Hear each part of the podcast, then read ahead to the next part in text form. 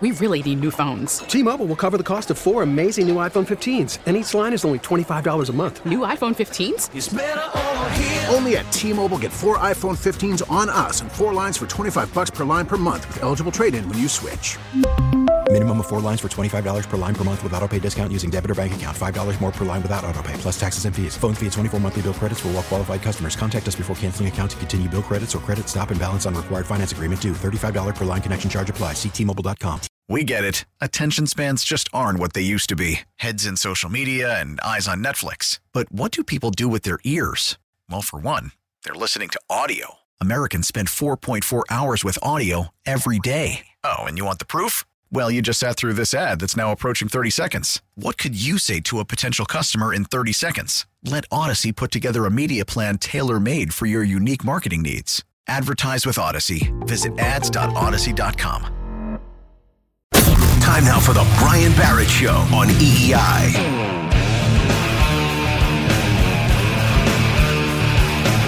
All right, welcome in. We're with you until midnight. If you want to weigh in on this ugly loss for the Celtics, certainly welcome to do so. 617 779 7937 is the number. Just another debacle for the Celtics team. The offense has just turned into a complete joke. It's been a joke all season long, but how about tonight?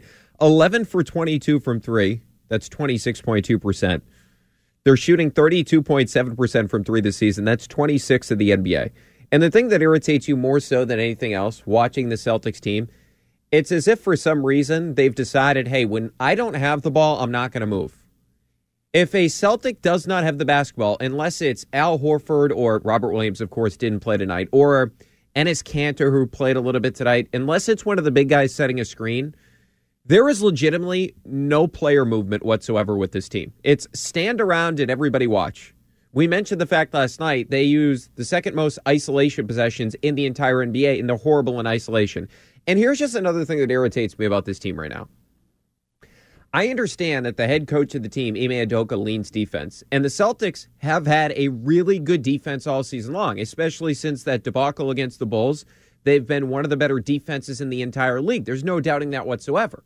So Ime Udoka, that's his identity. He's a defensive coordinator type, right? That's what he did with the Nets last year. That's what he did with the Spurs for years. That's why Philadelphia hired him a couple of years ago to go on Brett Brown's staff. They wanted him as the defensive coordinator.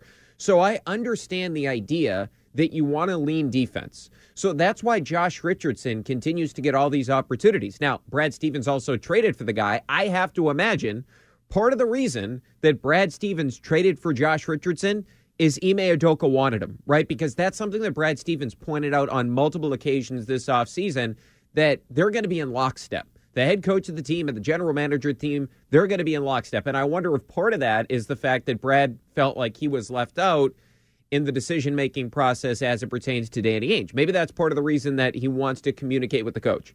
But clearly, they traded for Josh Richardson because they felt that he was this elite level defender. He's a fine defender. I'm not telling you he's a bad defender. And he was going to be a guy that could at least be a legitimate threat from three point territory. Well, he can't do that. He's one for four tonight from three. You look at him on the season, he's shooting 33% from three. Last year, he shot 33%. The year before that, 34%. He hasn't shot north of 36% from three point territory since the 17 18 season. So this whole idea of him being a 3 and D guy, he's not a 3 and D guy. He's a D guy. He's not a 3 and D guy. That would basically tell you that okay, if he's a 3 and D guy, he can shoot threes and he can play defense. Well, he can't shoot threes. So here's the thing that irritates me. I would get it if this Celtics team right now was playing at a high level, right? But after 15 games, they're 7 and 8. They are 7 and 8. They're not a good basketball team. And I get Jaylen Brown's been out, et cetera, but the offense stunk when Jaylen was on the court as well because the reality is you don't have enough shooting on this team. Now, the offense in and of itself, it needs a complete facelift. I don't understand what the game plan is offensively. Like, if you were going to say what the Celtics do offensively, what would it be? I, I, don't know. They just stand around and do nothing if they don't have the ball. It doesn't make any sense. It seems like there's no rhythm. There's no cohesion to what they're doing from an offensive perspective. There's nothing there. There's no identity whatsoever. So I don't know what Ime Udoka is doing when it comes to that. And I wish he would call Mike D'Antoni, who he worked with last year. Now he can't do that because he's working for the New Orleans Pelicans in some capacity. I wish he'd call Mike D'Antoni and get his idea on what to do, right? Because if you have an elite offensive player like Jayson Tatum, and I understand he has not had a great season, but tonight he was good 34 points, 12 of 22, 5 of 12 from three point territory. He actually played really well. He was efficient tonight, as evident in the numbers. And overall, the season, he hasn't been that guy, right? Coming into tonight, just four of his 14 games had he shot north of 50%. He actually had eight out of his 14 games entering tonight where he shot less than 40%.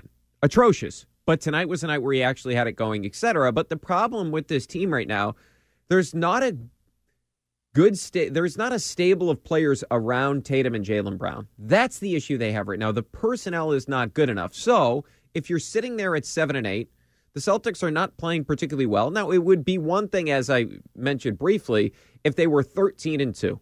If that was their record right now and Josh Richardson was playing, there would be a lot to complain about with Josh Richardson playing. But here's the thing I have Does this look like a championship level team at all? No. Does this look like a team that could make a run in the postseason at all? No. So this is what I come back to with Ime Udoka. I don't understand why don't they play the young guys more? Why don't they play Aaron Nesmith more? He played 11 minutes tonight. In a game that, again, you're shorthanded, Jaylen Brown is not playing again. Why don't you give the younger players on this team an opportunity? I don't understand it. You're seven and eight on the season. You're not a good basketball team. You have got to find out what you have with these guys. With a guy like Aaron Nesmith, heck, I'd give Romeo Langford more run. He played 14 minutes tonight. I would let those guys play more to find out what you have with the team because clearly the veterans you're throwing out there, the Josh Richardsons of the world, it's not working. And I know Grant Williams had a good game tonight. He finished with 18 points, but I've seen enough of Grant Williams. I believe we know what he is as a player, and I get it's a different position. But when you spend a lottery pick, exactly the same pick, right? 14th and 14th, and Aaron Nesmith and Romeo Langford, don't you want to find out what you have with those players long term? That's what I'd be doing right now if I was Ime Udoka, and you're searching for shooting. Nesmith is supposed to be a shooter. Why don't you have that guy play more? It doesn't make any sense to me whatsoever. It's one of the most irritating things about watching this team is you're watching a group of players that is not good enough to win at a high level. And what are they building towards? We know Tatum's trying to become a superstar level player in this league. Same thing with Jaylen Brown when he comes back from the injury. But what is this team building towards right now? The current roster is not good enough to win at a high level. So why don't you at least find out, hey, do we have a future in a guy like Aaron Nesmith? The Celtics have to come to the realization, they have to come to the harsh reality that they're not good right now. And they got to think about what's in the best interest of not the 2021, 2022 Celtics, but what is best for the long term view of this team. If you're going to do anything this year, you clearly got to pick up another shooter, another guy that can score. Because think about tonight's lineup that you have tonight. That was redundant. But think about the guys out there. You have Jayson Tatum and Dennis Schroeder. Those are the only two guys on the team tonight that are capable of getting their own shot and scoring at a high level. And Dennis Schroeder is not even an efficient player. He's never been an efficient player. I know he's had a couple of big games, but that's it. You have two guys that can create offense. I know Marcus Smart can pass a bit, but he's not somebody that beats you off the dribble. So you're worried about one guy on the Celtics when Jaylen Brown is out of the equation. It's just not a good enough team from an offensive perspective.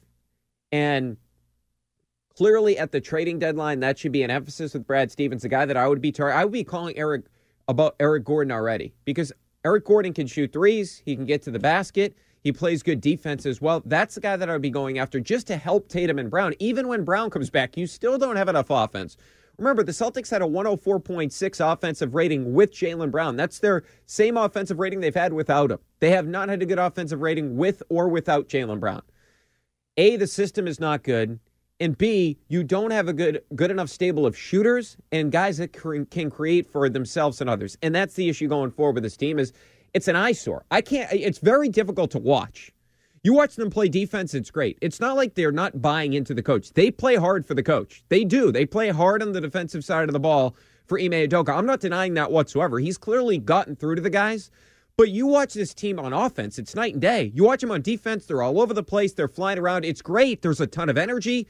You watch him on offense, it's like, well, is anybody going to move? Okay, Tatum tried to do something. All right, Dennis Schroeder tried to do something. Oh, maybe Al will set a pick for Dennis Schroeder. Other than that, I don't know what they're doing. There's no rhythm to anything they're doing from an offensive perspective. So if you want to weigh in on the Celtics, certainly welcome to do so.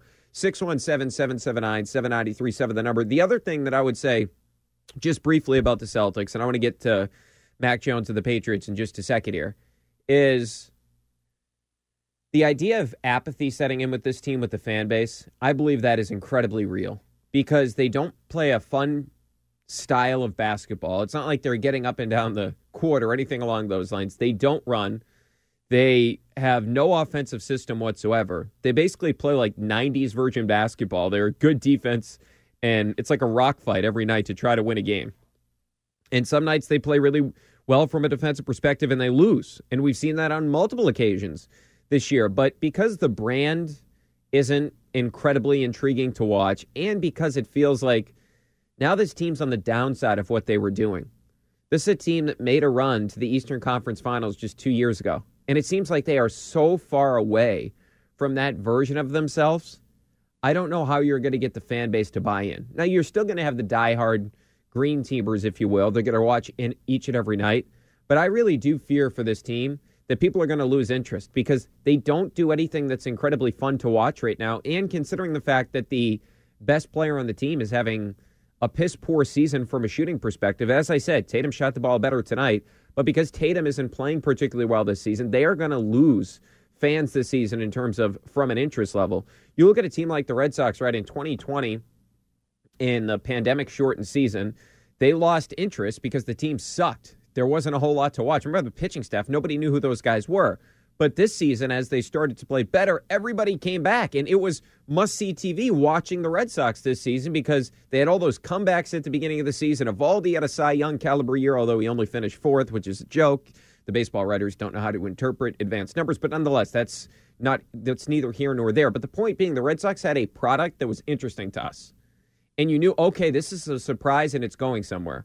Well, the Celtics have A, underachieved at the beginning of the season, and B, they don't put out an intriguing product. That's the issue they're going to have for the remainder of the season. But I do want to pivot to the Patriots for a second here because it does feel like, not just from a local standpoint, but from a national landscape, if you will, that the Mac Jones hype is getting to a really, really high level. And I'm not saying Mac Jones doesn't deserve it because he clearly does. He came into a team where Last year, the quarterback was just absolutely atrocious. And I know everybody wanted to make excuses for him because he didn't have the weapons, etc. Fine, whatever. But we all went through that crap last year with Cam Newton and the offense being just horrible to watch for the majority of the year. Couple games that you had the Ravens, that was a fun game to watch. The first game that Cam played against the Dolphins, yeah, that was intriguing, but you didn't have a lot of intriguing games last year. And now you're bringing a, a quarterback like Mac Jones, and he's completely change the perception of the organization. Because if you think about it, just going back to prior to the season, and really when they were two and four, it was, oh, well, what's Tom doing? What's Brady doing right now in terms of, okay, they just won a Super Bowl, and Brady, remember the first like six games of the season, he was at a pace to break Peyton Manning's record for touchdown passes in a season. He was playing at an all time level. Last two weeks, not so good for the Buccaneers.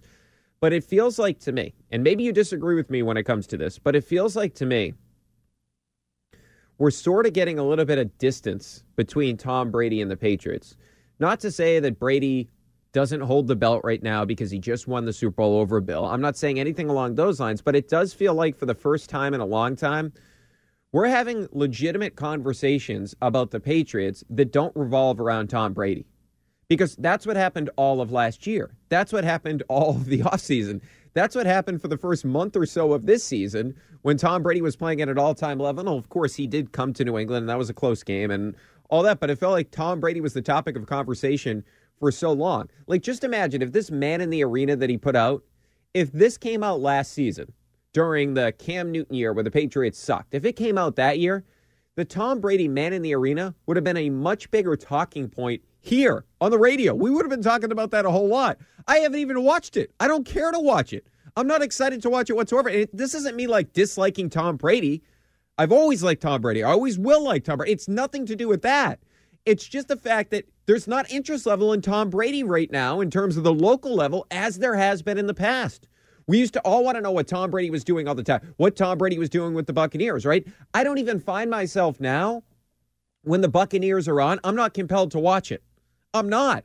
And I was all of last year, and I was at the beginning of this year. But now this storyline has become not only a local narrative, but it's become a narrative nationally where the Patriots are now must see television again. The Patriots are now a huge story where if you watch anything like First Take or anything along those lines, the Patriots are one of the biggest topics nationally right now.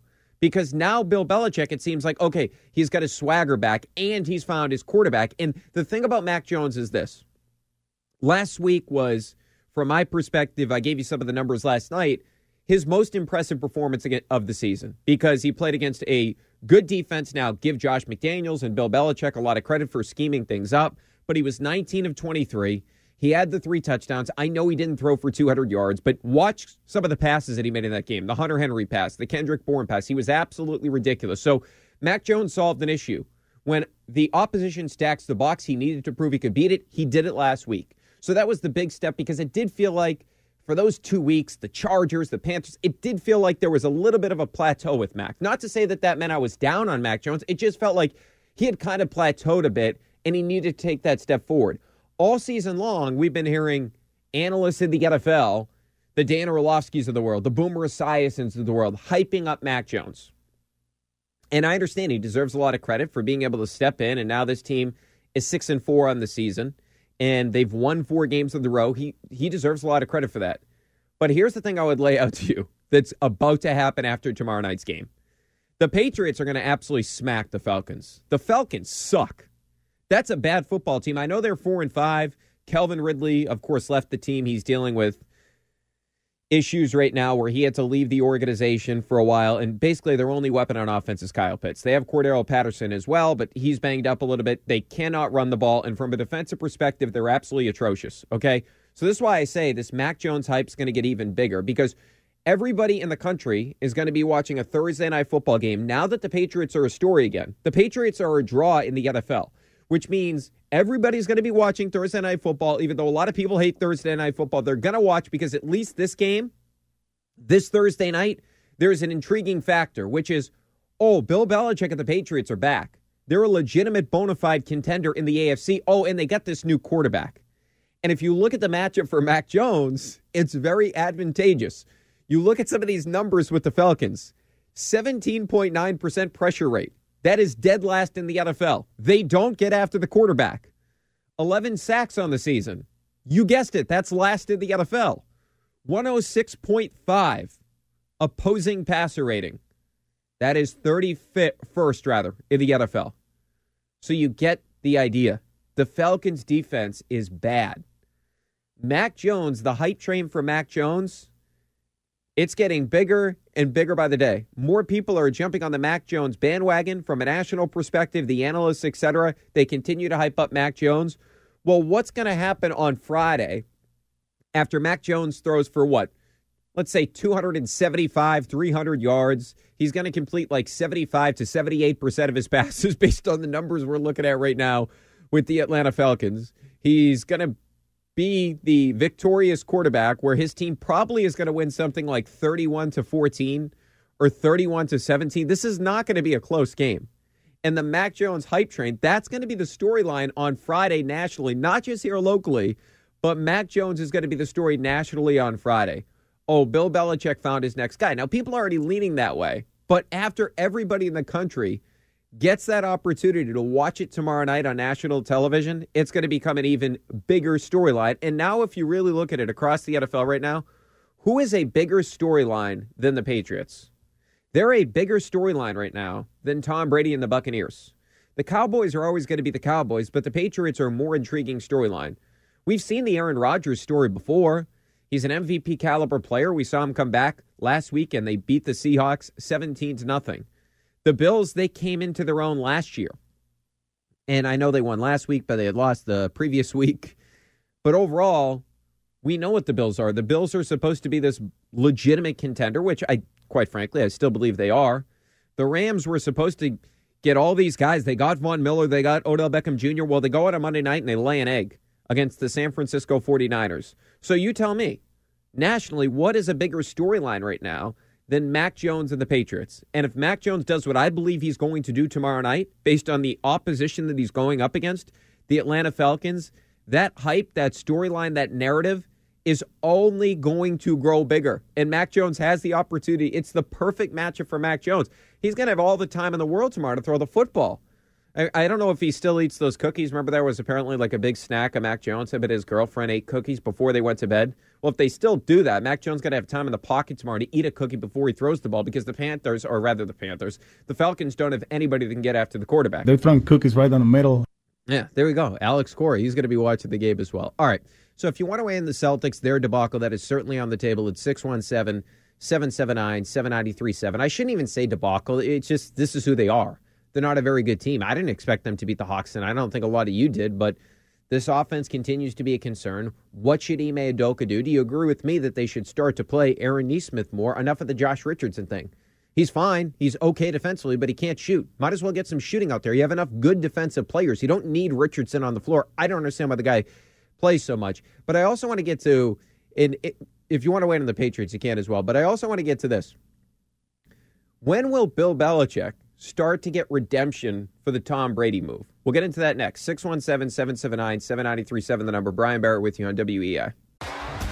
T Mobile has invested billions to light up America's largest 5G network from big cities to small towns, including right here in yours. And great coverage is just the beginning. Right now, families and small businesses can save up to 20% versus AT&T and Verizon when they switch. Visit your local T-Mobile store today.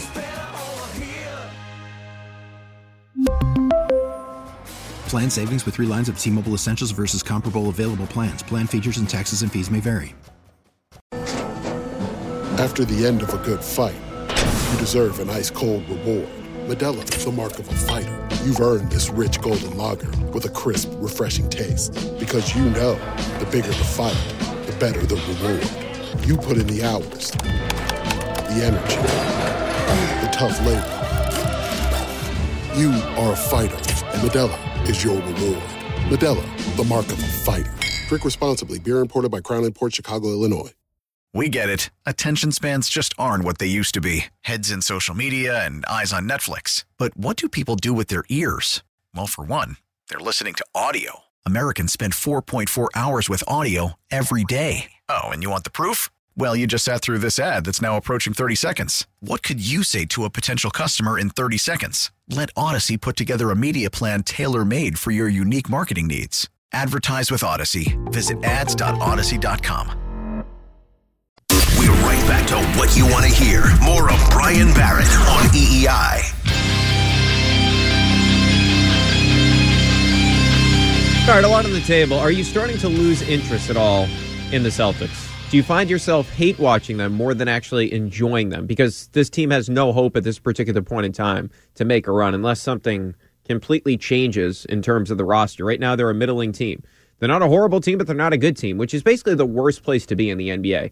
That treadmill of mediocrity, you never want to be there.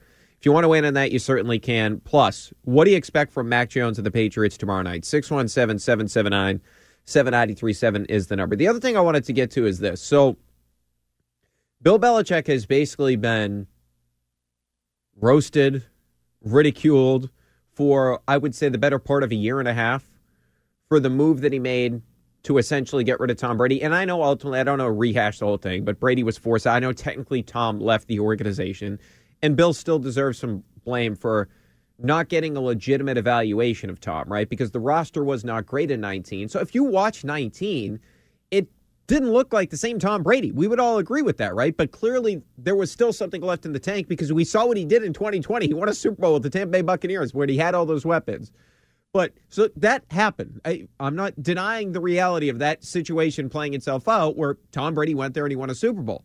But when does Bill start to get at least some level of vindication, right?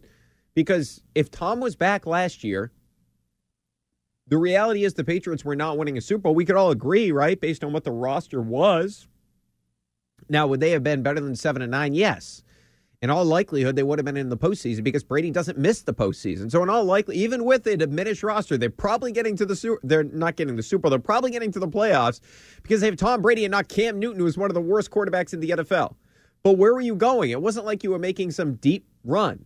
And so now, when you look at it and you look at what Bill Belichick's been able to do, he found the next great Patriots quarterback. And this is what separates Bill Belichick and the Patriots from most of the other organizations in the league. Think about this right now. The team that the Patriots play tomorrow night, the Atlanta Falcons, you know who they took fourth overall in the draft? Kyle Pitts, the tight end, which, look, he may turn out to be a great tight end. He may turn, and he's already a really good player, and he's their number one weapon right now. And he was considered to be the can't miss prospect in the draft. But would anybody right now argue that was the right move? Matt Ryan's a fine quarterback, but he's in his mid to late 30s. What's he, 36 right now? So he's on the back end of his career. The Falcons have the fourth pick of the draft. They're now four and five in the season. Their draft pick this upcoming draft is going to be worse than the one they just had, obviously. And we've gone over this on several occasions. The quarterback class isn't good. Coming out of college right now, who's the number one guy? Matt Corral out of Ole Miss? The quarterback class sucks. It was supposed to be bad to begin with, and it's gotten even worse because some of these guys that were supposed to be big time prospects have not turned out to be that. You think about Sam Howell. Spencer Rattler got benched at OU. He was supposed to be a big time prospect, so the quarterbacks aren't there. So you look at what Bill Belichick and company did. They were at 15, and they knew, hey, these teams are stupid. Teams are not going to take quarterbacks. They got their franchise quarterback with the 15th overall pick. And I know that technically Kyle Pitts is a better tight end coming out of the collegiate level than, of course, Mac Jones was a quarterback coming out of the collegiate level. But you have to factor in the importance of the position. So where are the Falcons? They're going to go into next offseason. They're going to miss out on the playoffs, and they're going to have Matt Ryan coming back at a huge number in terms of his salary. When are they going to find their next quarterback? Right? Bill Belichick, it took him a year. It took him a year to find the next guy, which is the most impressive part about this whole thing for me. You look at a team like the Denver Broncos right now. Think about this. Denver hasn't had a franchise quarterback since Peyton Manning. And it really goes further back than 15 with Manning because remember when they won that Super Bowl where Manning retired after the season, he sucked. Remember, he could barely throw the ball. The Patriots should have beat them in the AFC Championship game. Remember, Gostkowski missed an extra point and then Brady couldn't find Gronk on that two point conversion. But nonetheless, they had a great defense. I'm not trying to take away what Denver did. But the point being, after 15, they have not been able to find a quarterback. They went through the Mark Sanchez experience, the Trevor Siemian experience. Right now, they have Teddy Bridgewater as their quarterback. Not to say he's a horrible quarterback, but he's not somebody that's ever going to be in the top 10 of the NFL in terms of playing that position. So you're talking about 16, 17, 18, 19, 20, 21. You're talking about six seasons without having a franchise quarterback since Peyton Manning. It took Bill a year to find his. A year. He had one bad year with Cam Newton as the quarterback. It took him a year. And quite frankly, his team wasn't as bad as these other teams. The Broncos had what? The ninth pick in the draft. They didn't take a quarterback. You know why? Because some of these other organizations, they're dumb. Patrick Surtain may turn out to be one of the best corners in the league in two years. What's more important, the next great Denver Broncos quarterback or having a good corner? Makes zero sense. And I actually gave you the example last week with the Carolina Panthers. What the hell are they doing? I, that makes zero sense. You have the eighth pick in the draft. You coached Mac Jones at the Senior Bowl. Everybody linked Mac Jones to the Panthers. Remember, Mike Tannenbaum said his floor, Mac Jones's floor was eight because Matt Rhule loved him so much at the Senior Bowl that there, there's no way they pass on Mac Jones. They took a corner, Jaycee Horn. And again, just like the Patrick Surtain point, Jaycee Horn may turn out to be a really good player. But the problem is you didn't address the most important position. And even Belichick, who we all know is a defensive minded coach, right? We all know that.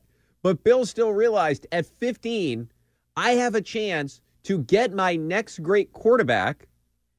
I need to get this guy at 15. He did it. How these other teams didn't take a quarterback, and it may not even have to have been Mac Jones, right? You think about Carolina and Denver, they could have taken Justin Fields or Mac Jones.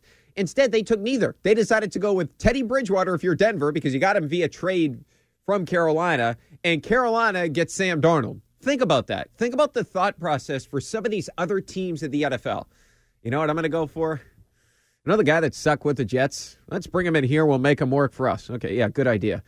You know what? You know what we'd like in Denver? Let's get the quarterback that has been pretty good game manager type for a million years. We'll take him instead of, you know, rebuilding the organization. Every year he sucks. Yeah, let's go with that. It, it, makes zero sense to me whatsoever. So Bill deserves a lot of credit for that, for saying, okay, we need to find a guy. And maybe the year of Cam Newton sort of crystallized this for Bill, where, okay, I can't just win with any quarterback. And maybe he was, for lack of a better term, high in his supply when you go back to, yeah, Jimmy G.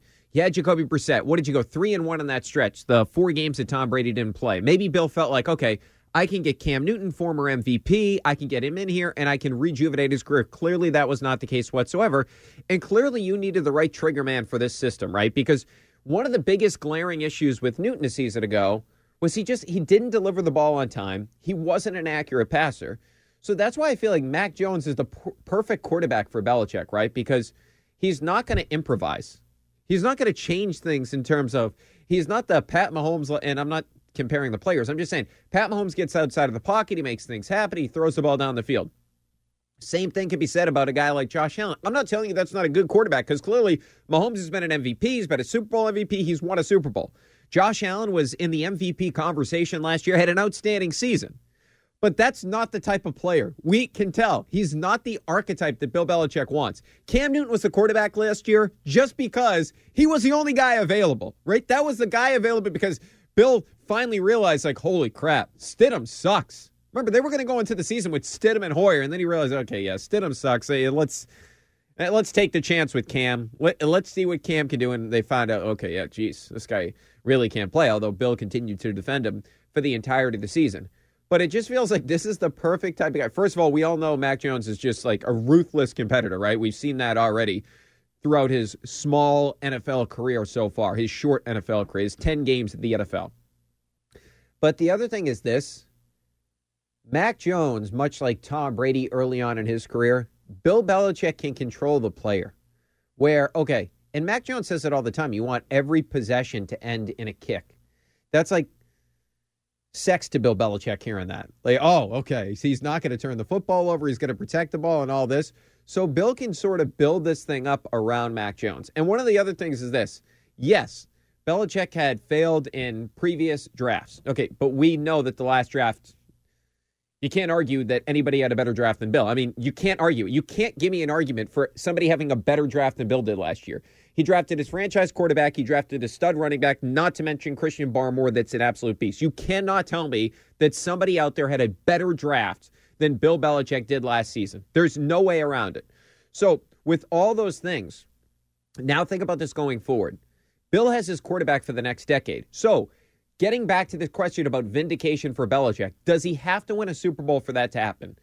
If the Patriots, for the next however many years Belichick coaches the team, and even after Bill leaves, if they have the franchise quarterback and they're getting into the postseason every year, they're going to make the playoffs this year.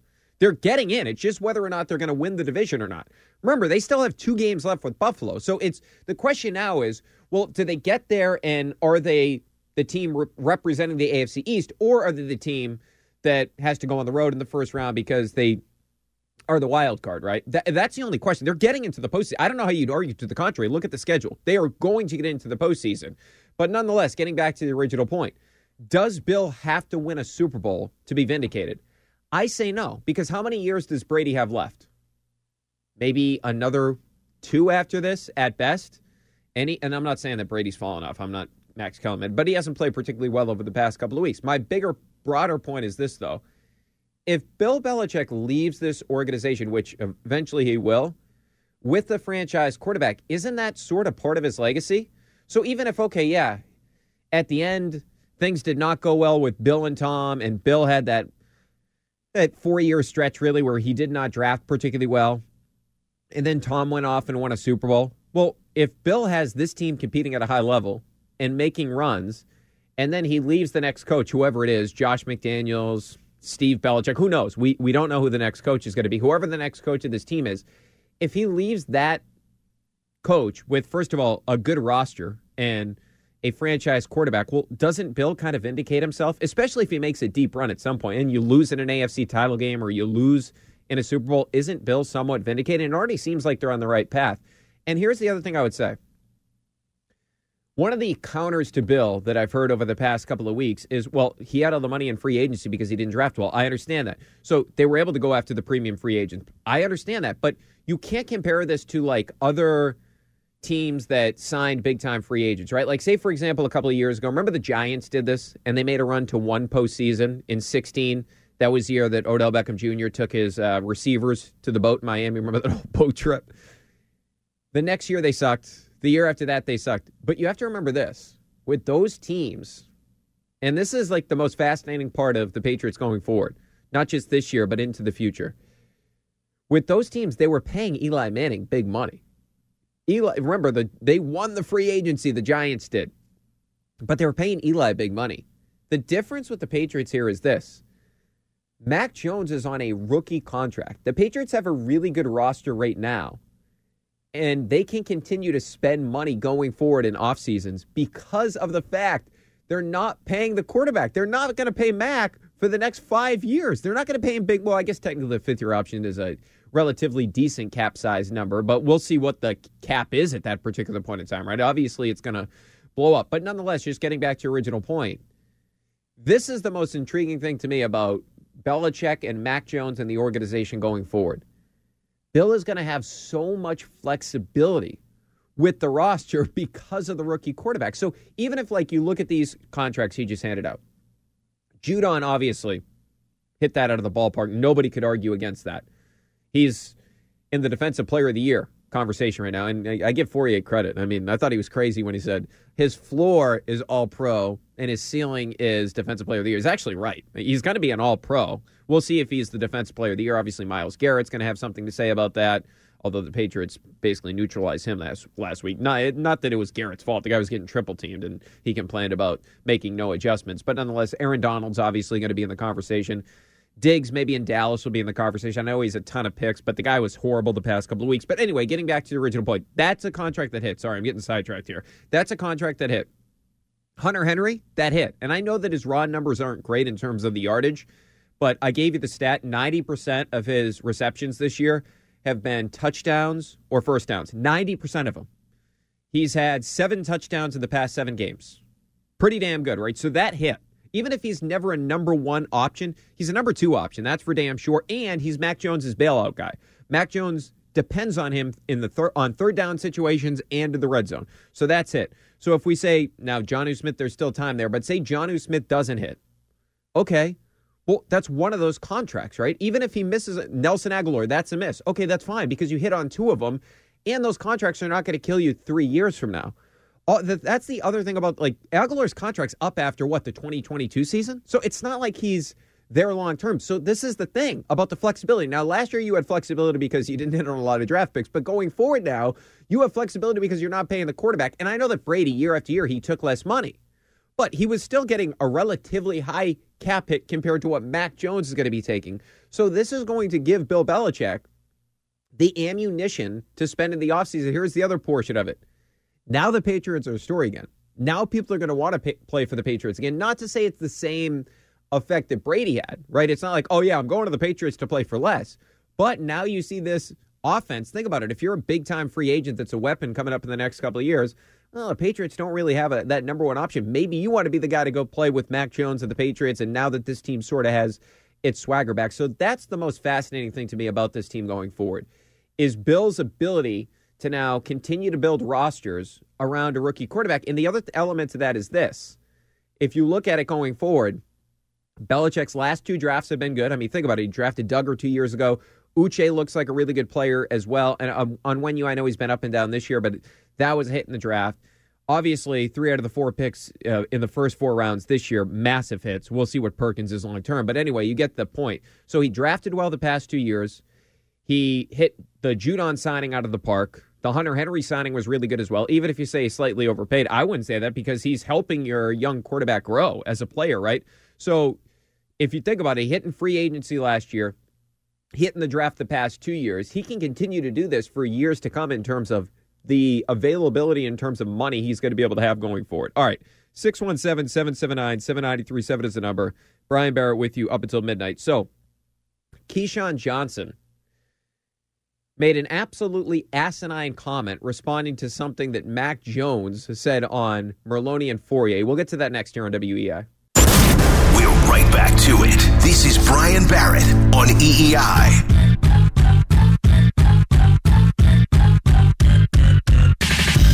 Mac, how, how confident is this locker room right, right now? There seems to be the buy-in seems to be pretty high at this point.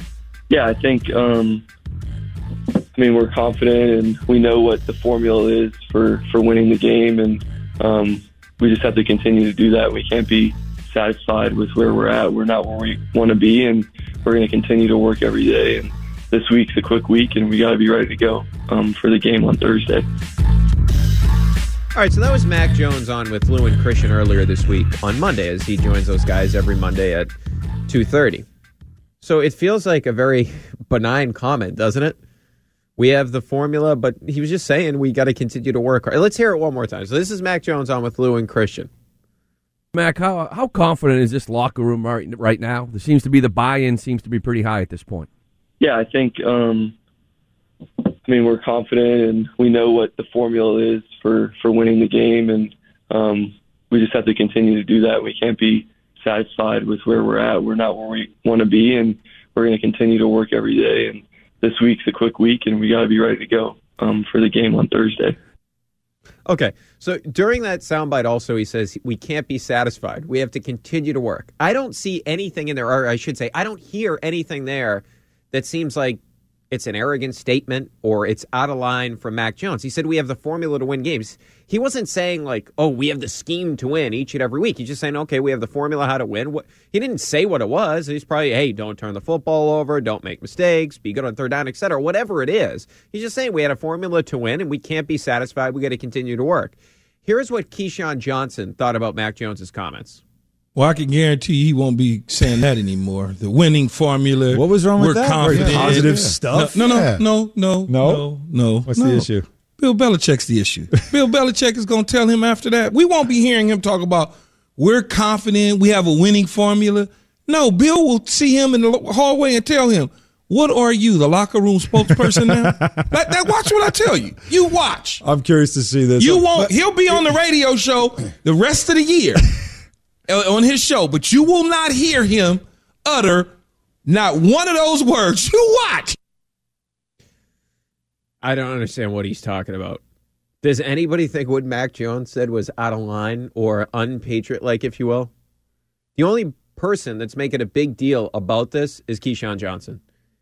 Quite frankly, after listening to that interview on Monday, I didn't think anything. I didn't even think about the comment. Did you? Did you think about that after you heard Mac Jones say, "We have the formula. We can't be satisfied. We got to continue to work hard." Did you think after he said that, "Oh, Bill's going to be pissed about this"?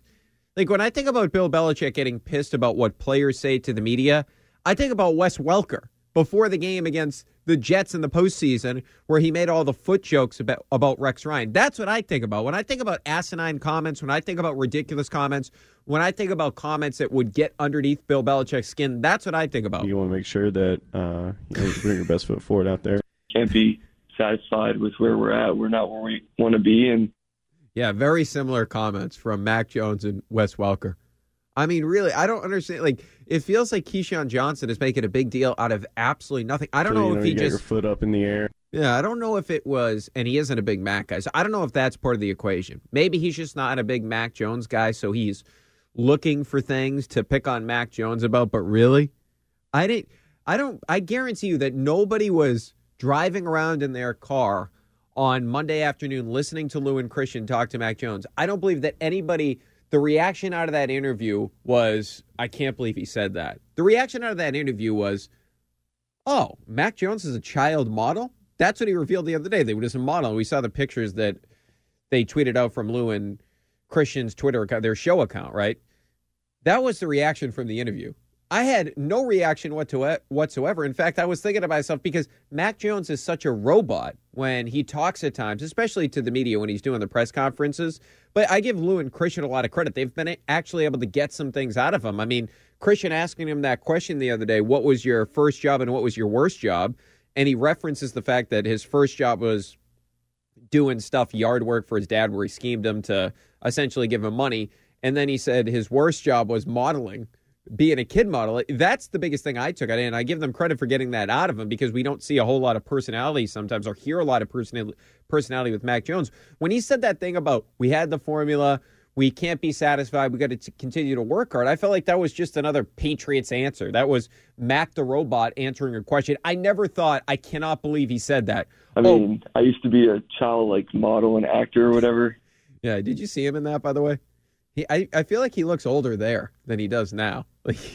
He looks older in the pictures when he's actually like modeling as a kid than he is right now. But anyway, just getting back to the original point as it pertains to Mac, I feel like that was a fine answer. I don't know if Keyshawn's just caught up on saying we have the formula. It wasn't an arrogant statement to say. I'm sure what Mac meant by that is, all right, what we did the other day is we didn't turn the football over. I was 19 of 23, basically saying I completed a high percentage of my passes. We ran the ball with efficiency. We were really good on special teams and we were really good on defense. That's what he was saying is we had the formula. We played good defense. We were good in the passing game. Not that they threw for a whole lot of yards, but situationally they were really good. They were good in the red zone, which is something they've been struggling with all season long in terms of when they get in the red zone, they got to finish it off, and they were able to do that the other day. That's what he was pointing to.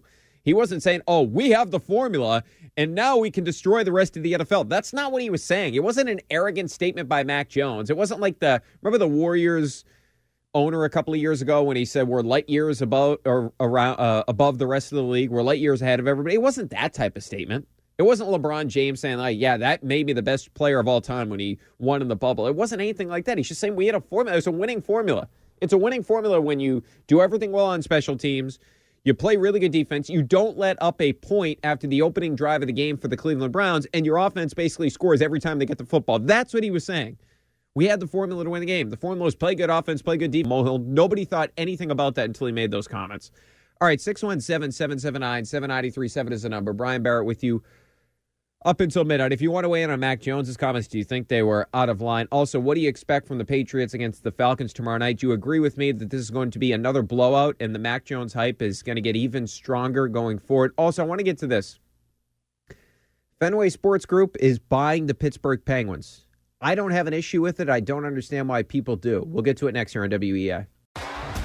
T-Mobile has invested billions to light up America's largest 5G network from big cities to small towns, including right here in yours. And great coverage is just the beginning. Right now, families and small businesses can save up to 20% versus AT&T and Verizon when they switch. Visit your local T-Mobile store today.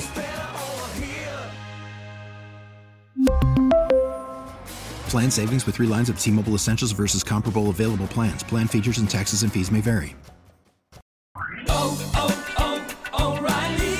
Protect your vehicle's engine with a full synthetic oil change and save with Mobil 1 at O'Reilly Auto Parts. Purchase five quarts of Mobil 1 full synthetic motor oil and receive a $10 O'Reilly gift card after rebate. See store for details. With your Mobil 1 purchase, you'll also receive two times points during O Rewards Bonus Points Month at O'Reilly Auto Parts. Oh, oh, oh, O'Reilly Auto Parts. We get it. Attention spans just aren't what they used to be heads in social media and eyes on Netflix. But what do people do with their ears?